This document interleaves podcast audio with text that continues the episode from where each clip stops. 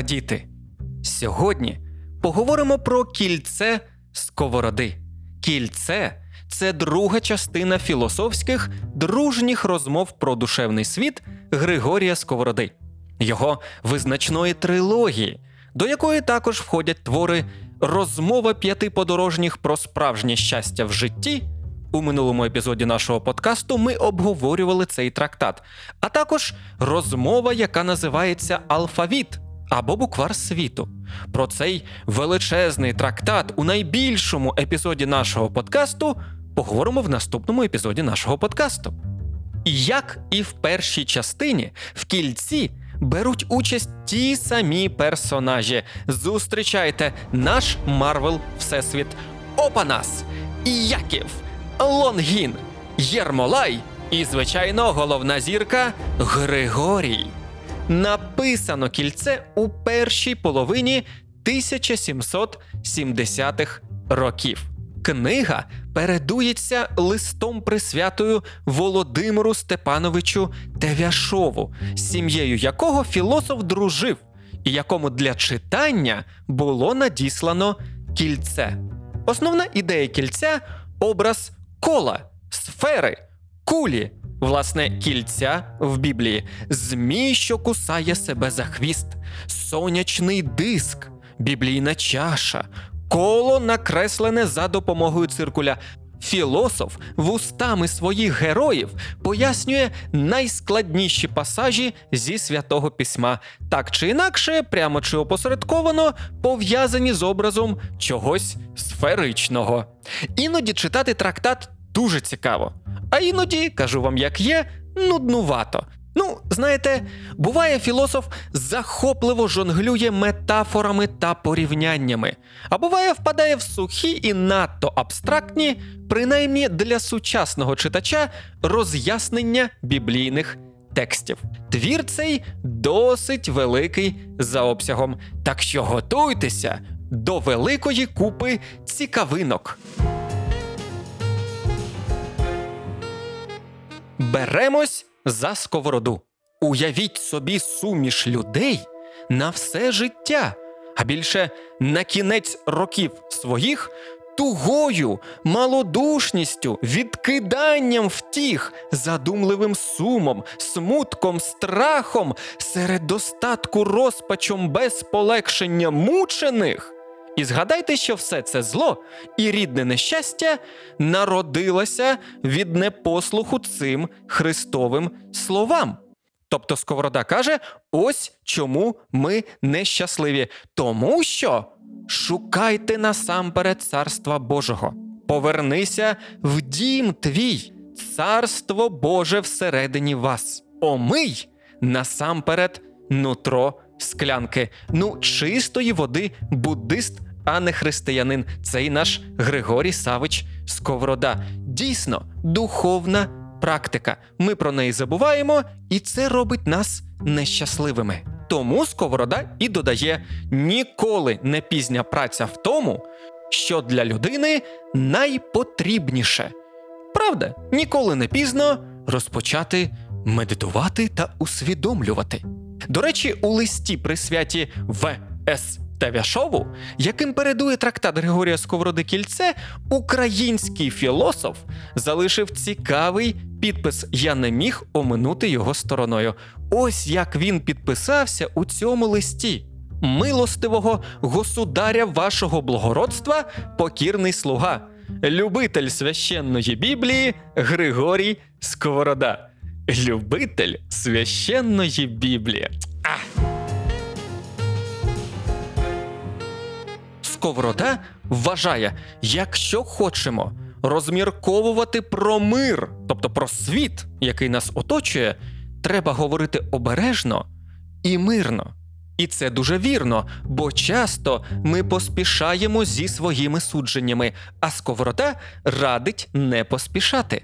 Ах, ах, сковорода, сковорода передбачив український філософ появу соціальних мереж і ток-шоу на які запрошують фахівців з усіх питань від політики до економіки, від релігії до культури. Всі в усьому сьогодні розуміються, всі досконалі фахівці у всіх областях. Кожен бачить необхідним написати допис на тему якоїсь невідкладної проблеми, щоб тим самим висловитись і заявити про себе, вимовити свою думку, сповістити про свою позицію. І ось послухайте, що про все це пише Григорій Сковорода. Поки Олександр Македонський вів у будинку живописця розмову про споріднене і про знайому йому справу, з подивом усі його слухали, а потім почав суддівсько говорити про живопис, але як тільки живописець шепнув йому у вухо, що й самі краскотери почали над ним сміятися, зараз же перестав. Відчула людина розумна, тобто Олександр Македонський, що цареві не було часу в мальовничі таємниці вникнути, але іншим розуму Олександра бракує. Якщо хтось у якусь науку закохався, досяг успіху і прославився, тоді мріє, що всяке вже відання віддано йому за нареченою його в посах. Кожен художник про всі ремесла суддівську вимовляє сентенцію, не розмірковуючи, що одній науці добре навчитися ледь дістане цілого віку людського. Так що ті люди, які судять про все на світі, начебто знають все на світі, це вже я кажу від себе, це не Григорій Сковорода, часто не розбираються в тому, про що вони кажуть. Саме тому я займаюся кінокритикою, Григорієм Сковородою і, звичайно ж, Сигуном та Ушу. Я у всьому великий спеціаліст. Читаємо сковороду далі. Не дивина дорогу знайти. Але ніхто не хоче шукати. Кожен своїм шляхом марить і іншого веде. В цьому й труднощі. Проповідує щастя історик, благовістить хімік, сповіщає шлях щастя фізик, логік, граматик, землемір. Воїн, відкупник, годинникар, знатний і підлий, багатий і убогий, живий і мертвий. Усі насідлища вчителів сіли. Кожен собі цю науку надав. Слухайте, а Сковорода точно жив до епохи інтернету. Але, пише Сковорода, чи їхня справа вчити, судити, знати про блаженство. Це є словом апостолів, пророків, священників, богомудрих проповідників і освічених християнських вчителів, яких суспільство не позбавляється. Так у чому ж полягає справжнє людське щастя? Ми задаємо це питання у кожному епізоді подкасту Сковорода тут і зараз. Можливо, щастя у багатознайстві? Але чи правда розумним є той, хто знає багато фактів? Про це читаємо у Григорія Сковороди. Він написав буквально про все на світі. Інша справа знати вершини річки Нілу та план лабіринту, а інше розуміти суть щастя. Не в тому суть, щоб знати, хто насадив місто Афінейське, і не те серце є безглуздою і неосвіченою тварюкою, яке не розуміє, де велике і де Середземне море. Але душа, яка не відчуває Господа свого, є опудало почуття позбавлене. Як же це влучно написано? Замість того, щоб розбиратися зі своїми насущними проблемами, стримувати гнівливість, ставати свідомішим, здобувати спокій і душевну рівновагу, ми намагаємось перечитати тисячі книг і знайти у цих книгах відповіді на найважливіші питання. Прочитав книгу, став кращим. Подивився фільм, став багатим, сходив у музей, просвітився. Це доволі розповсюджена хибність. Ні, зрозумійте мене правильно. Звісно, читати книги, слухати музику, дивитися кіно це чудово. Та тільки ж це не головне. Це ані скільки не наближає нас до розв'язання суттєвих проблем. Культура лише говорить про шлях, але не є самим шляхом. Шлях це робота з собою, це робота зі своїм гнівом, усілякими недоліками тощо. Іншими словами, можна роками міркувати, розповідати про медитацію і користь від неї. Але якщо ти медитацію не практикуєш, тоді твої слова ні про що. Найважливішим є і буде у житті людини те, що умовно можна назвати духовною практикою, тобто діалог із самим собою. А саме цим і займається Григорій Сковорода. Гей, свідомий слухач! Ти слухаєш свідомий подкаст Сковорода тут і зараз на онлайн медіа свідомі. Не соромся підписуватись, коментувати, шерити, репостити і робити все, що необхідно від сучасного слухача. Сковорода пише: Море від нас далеко, а Господь наш усередині нас, у нашому серці. Якщо хтось мандрує планетами, блукає вік свій по історіях, як може він знати, що робиться в серці? І яка то веселість, про яку написано веселість серця, життя людині? Хай би кожен митець свою справу знав. Хворі не можуть у їжі відчувати смак, це справа здорових. Так про світ судити одним тим властиво, яких душа миром ублажена. Тут додам від себе лише одне: Сковорода пропонує не шукати собі кумирів, а знаходити дійсно розумних, просвічених та духовних людей. Вони реально можуть нас чомусь навчити. І, до речі, сам Сковорода, звичайно ж, з таких. Він пише: щастя наше є мир душевний.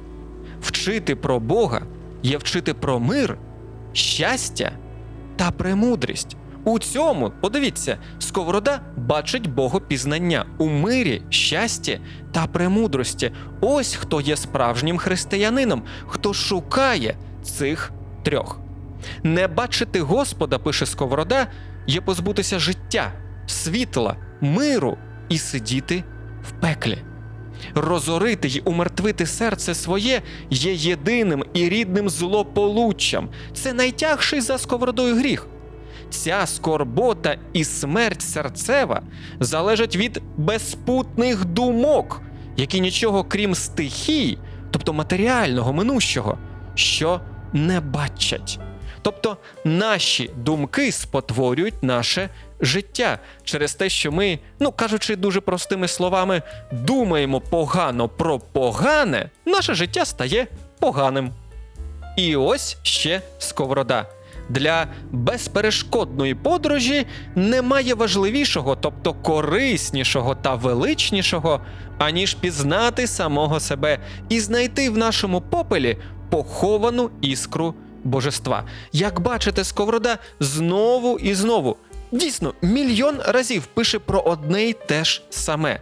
Його літературний спадок це заклик до усвідомлення та до праці, яку ми вже сьогодні назвали духовною практикою. Але скажіть, хіба всі ці слова, які ми зараз з вами розбираємо, не нагадують слова буддиста, суфія, даоса та, звичайно ж, містика християнина? От послухайте, що він пише наш Григорій Савич: усіх наук коріння всередині людини ховаються, тут їхнє джерело приховане. А хто бачить його? Це одне джерело невичерпне всьому благу і блаженству нашому. Воно само є те блаженство, безпричинний початок, безпочаткова причина, в якій і від якої все, а вона сама від самої себе і завжди з собою є і буде. Ну, тут Сковорода каже, як справжнісінький містик, який віднайшов у собі те, що філософ називає царством небесним. Або ж можна сказати дао, або не знаю, внутрішнього брахмана. Тому пише Сковорода, і вічна вона завжди і по всьому одна і однакова, що розлилася і що містить. Ця найвища причина загальним ім'ям називається Бог. Властивого імені їй немає. Це блаженство, премудрі люди вже в найдавніших віках знайшли і насолоджувалися ним. А нам заповітом своїм неоціненний скарб залишили в спадок. Слухайте, ну звучить просто як настанова у медитації. Дійсно, коли багато медитуєш, доходиш до блаженства. Все просто. І ось далі. Це пише Сковорода, і є бути пророком або філософом, прозріти понад пустелю, понад стихійну брагу, щось нове, нестаріле, дивне і вічне, і його сповіщати. До речі, ці слова стосуються не тільки містиків або ж, власне, як пише Сковорода, філософів, але також і різноманітних діячів культури, які полюбляють ділитися тим, у що вони закохані. Саме таких я і полюбляю читати та слухати. Спасінням душі, пише Сковорода, є ґрунтовна радість і тверда надія. Ну от які ж він влучні слова підбирає? Ґрунтовна радість. Чи є наша радість ґрунтовною? Такою вона може стати лише після духовної, ви зрозуміли, практики. Здоров'я тіла, пише Сковорода, не інше, що є, як мир тілесний, а мир серцевий є живість і здоров'я душі. І як здоров'я народжується після очищення з тіла шкідливого та зайвого мокротиння, матері всіх хвороб, так і серце, що очищається від підлих мирських думок, що турбують душу, починає прозирати схований в собі скарб щастя свого, відчуваючи ніби після хвороби бажання їжі своєї.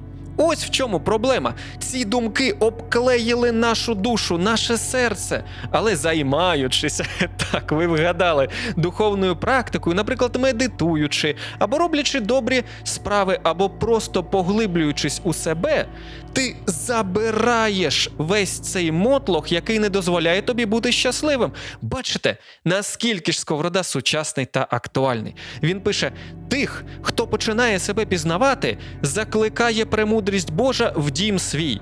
На частування через служителів прийдіть, їжте мій хліб і пийте вино. Ось що таке справжнє християнство. І далі Сковорода пише: світське добро не добро.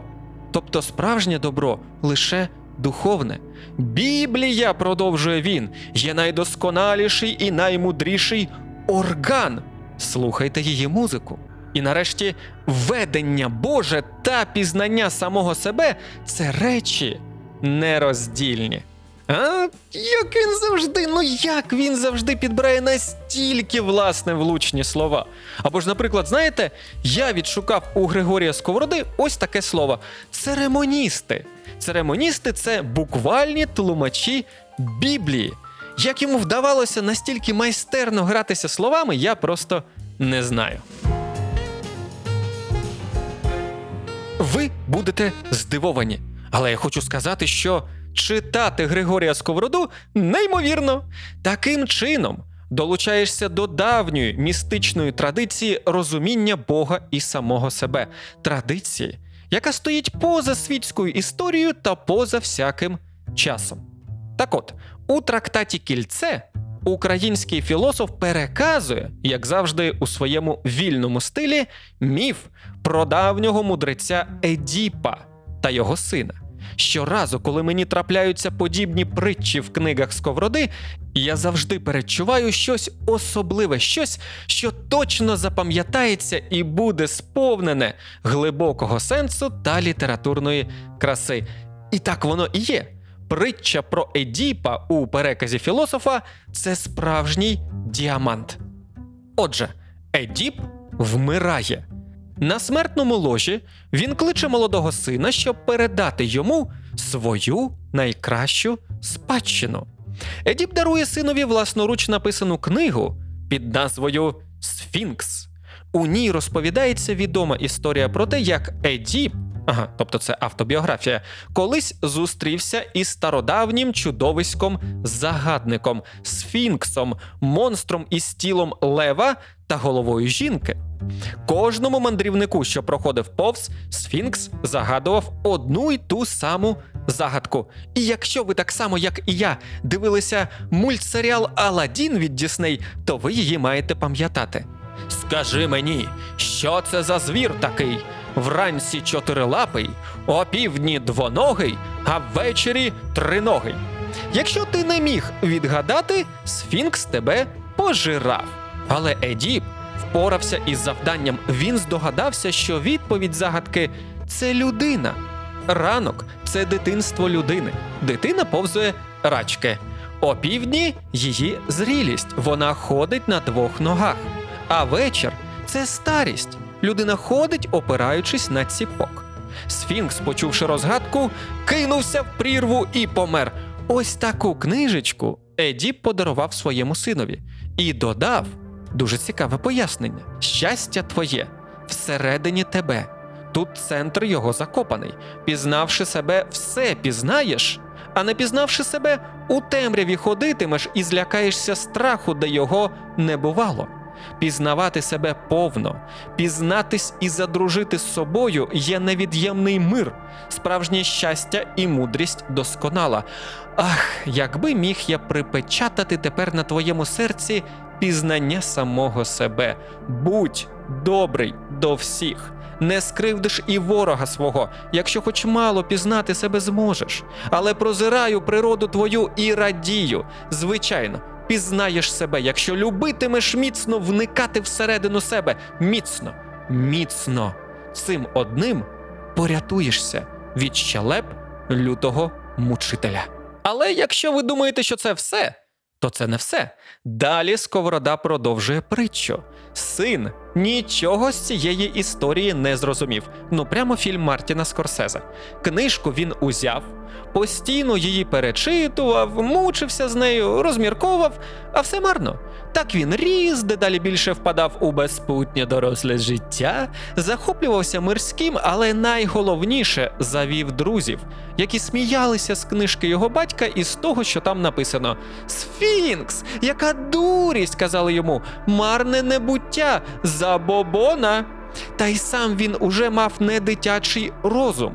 Він розумів, що цих звірів ні в Америці, ні в Африці, ні на островах японських натура не народжує, а в Європі їх не буває. Жодна натуральна історія про них не згадує, тобто сфінксів не існує. І ось тут і сталося найважливіше наріжне для філософії Григорія Сковороди.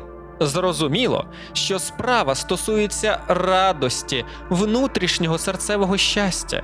Ось що сталося з сином.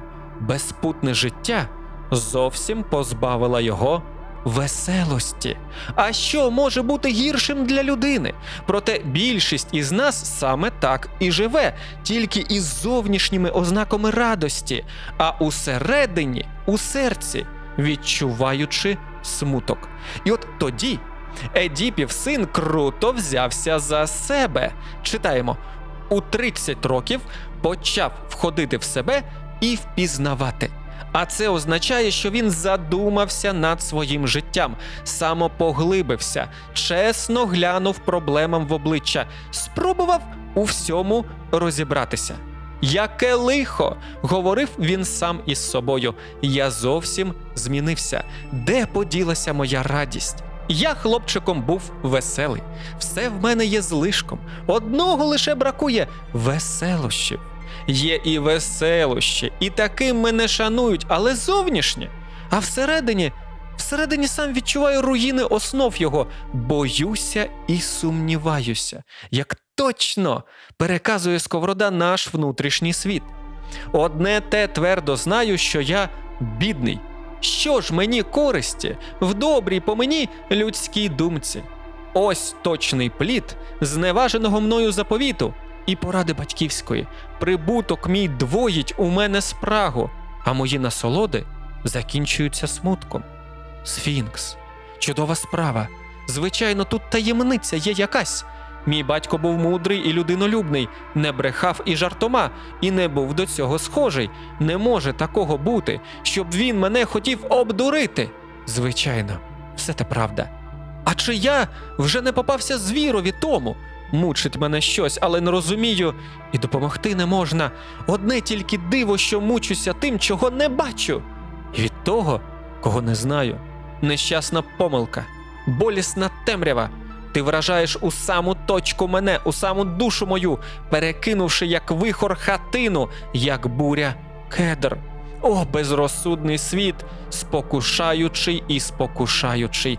Отрута порад твоїх є насіння смерті серцевої, а твоя ласка лютий звір. Вона нерозумних зустрічає обличчям дівочим, але пазурі її, пазурі лева, що вбивають душу, і вбивства кожен вік і кожна країна сповнені. Знаєте, це феноменально. Розумієте, про що тут йдеться? Сковорода тлумачить міф про Сфінкса наступним способом: Сфінкс це світ, який спокушає людину тимчасовим, хибним, оманливим. Наприклад, ми хочемо заробляти багато грошей заради самих грошей і віддаємо на це все своє життя, не живучи жодного дня. І саме так Сфінкс нас і перемагає. Здається, у буддистів це називається марою. Демон-спокусник Мара, який намагається відвернути людину від її внутрішнього світла зовнішніми красотами, викликаючи в людині пристрасті. Але якщо ти зможеш впоратися з Марою, тоді ти переможеш Сфінкса і здобудеш справжнє, справжнє щастя. Ось саме цьому і намагався навчити свого сина Едіп.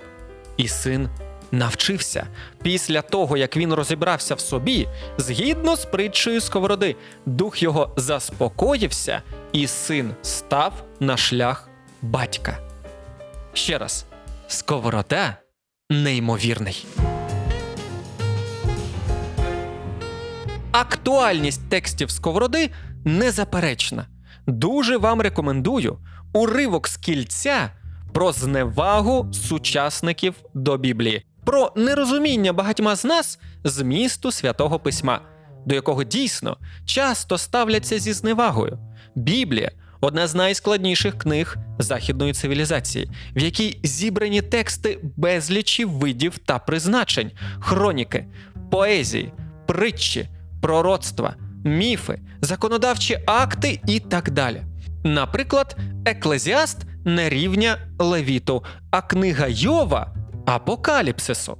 Критики Біблії часто про це навіть і не знають і не можуть відрізнити один текст від іншого, не можуть адекватно зіставити ці тексти, тобто відокремити, скажімо, поетичний твір чи притчу від історичної хроніки.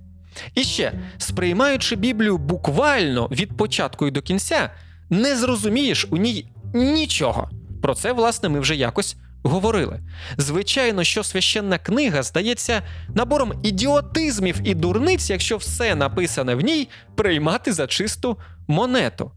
Це слухайте, ну я скажу, як є. Це безглуздо для розуміння такого складного фундаментального твору, що вплинув на розвиток не тільки європейської, але й усієї світової культури, необхідно як мінімум мати схильність до читання художньої літератури, релігійних трактатів, причому не лише християнських, билин, стародавніх поем на кшталт Іліади чи Гільгамеша. Не можна, якщо ти все своє життя не читав серйозної літератури, взятися за Біблію, подолати її від початку і до кінця, та ще й зрозуміти її, як розумієш якусь статтю в інтернеті.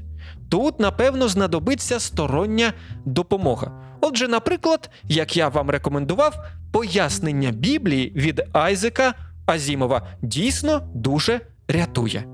Тож питання, типу, А звідки, скажи мені, чоловіче, взялися дружини у Каїна та Авеля? ну от серйозно, якщо ви, припустимо, читаєте пісню пісень, а там написано, що соски чарівних грудей її виноградини то невже ви думаєте, що йдеться про жінку з двома виноградинами на грудях? Ні. Пісня пісень це поетичний твір, сповнений метафор, порівнянь, художньої краси. Та це взагалі книга про пристрасну, в тому числі і відверто фізичну любов між чоловіком і жінкою, яка чудово собі вписується в концепцію християнської любові. І до всього цього, так, іноді в Біблії йдеться про чудеса.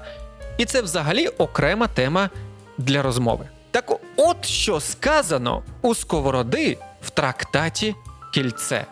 Біблія нам від предків наших заповітом залишена, та й сама вона є заповіт, закарбувала в собі світ Божий. Але безглузде нахабство наше, що по кутках цей дім оцінює, зневажає і знати не шукає.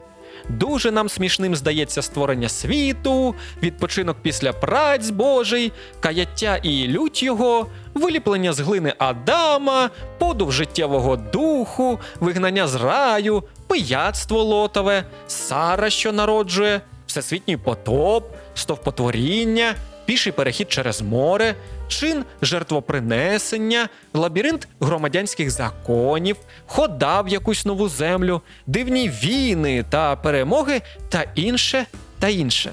Дуже точно сковорода перераховує все те, над чим дійсно прийнято посміюватись. І ось він далі пише: чи можливо, щоб Енох з Іллею залетіли наче в небо? Чи відносно натурі, тобто природі та природним законам, щоб зупинив на він сонце, щоб повернувся Йордан, щоб плавало залізо, щоб діва по різдву залишилася, щоб людина воскресла, який суддя на веселці, яка вогнена річка, яка щелепа пекельна, вір цьому, груба давнина, а наш вік, от сковорода який, освічений. Чимало цьому не дивуюся. Вони, тобто читачі, які це висміюють, приступають до цієї спадщини без смаку і без зубів, жують одну нехитру і гірку кірку. Ось в чому вся проблема. Ми не досягаємо сутності. І це можна сказати не тільки про читання Біблії, а й про все наше життя. А ось визначення гріху від сковороди. Що є гріх, якщо не хибна думка, тобто омана, помилка. Обережно продовжує він говоріть про світ. Світ це висока річ. Не будьте нахабними, вивчайте, іспитуйте все ретельно, не покладайтеся на павутиння ваших думок. Пам'ятайте це слово, не будь мудрецем в очах твоїх, не виставляй себе занадто мудрим, щоб не впасти в безумство, не виправдовуй себе перед Богом. І власне тому зневажати Біблію означає виставляти себе надто мудрими, ніби ми щось краще вигадали. О, в нас це, до речі, дуже часто говорять: тобі не подобається? Ну то піди і сам напиши свою Біблію. До речі, може хтось колись її напише, а чому б і ні?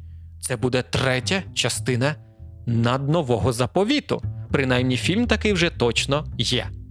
Далі, високомудрувати означає, ніби у наш час народилася справжня премудрість, незнана древнім вікам і нашим предкам.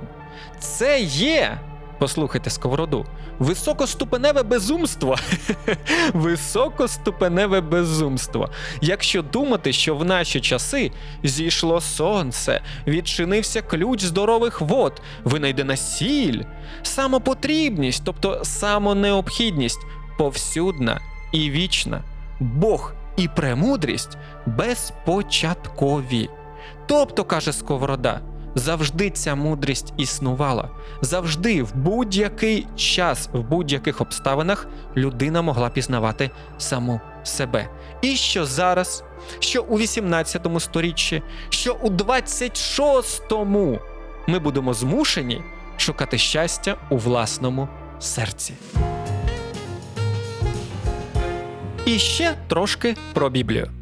Знову ж таки, мало хто замислюється над тим, що читання Біблії це справа непроста. Потрібно розуміти термінологічну базу святого письма і завжди, завжди пам'ятати про те, що ми читаємо його в перекладі.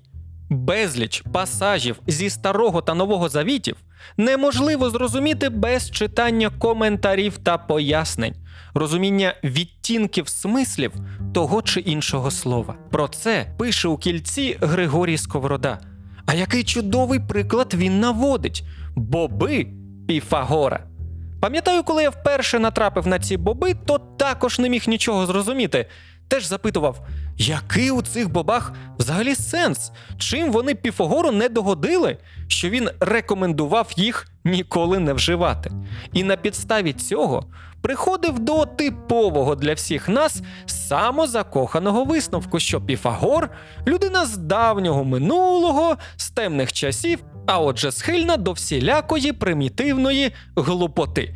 Ну, мовляв, що можна вимагати від Піфагора, якщо він жив в епоху, в якій не користувалися туалетним папером, а розбещення юнаків вважалося буденною справою. Тьху, а не Піфагор. Але виявляється, що суть бобів може бути куди цікавішою. Прислухаємося до слів нашого земляка Сковороди, які він проголошує вустами персонажа на ім'я Яків.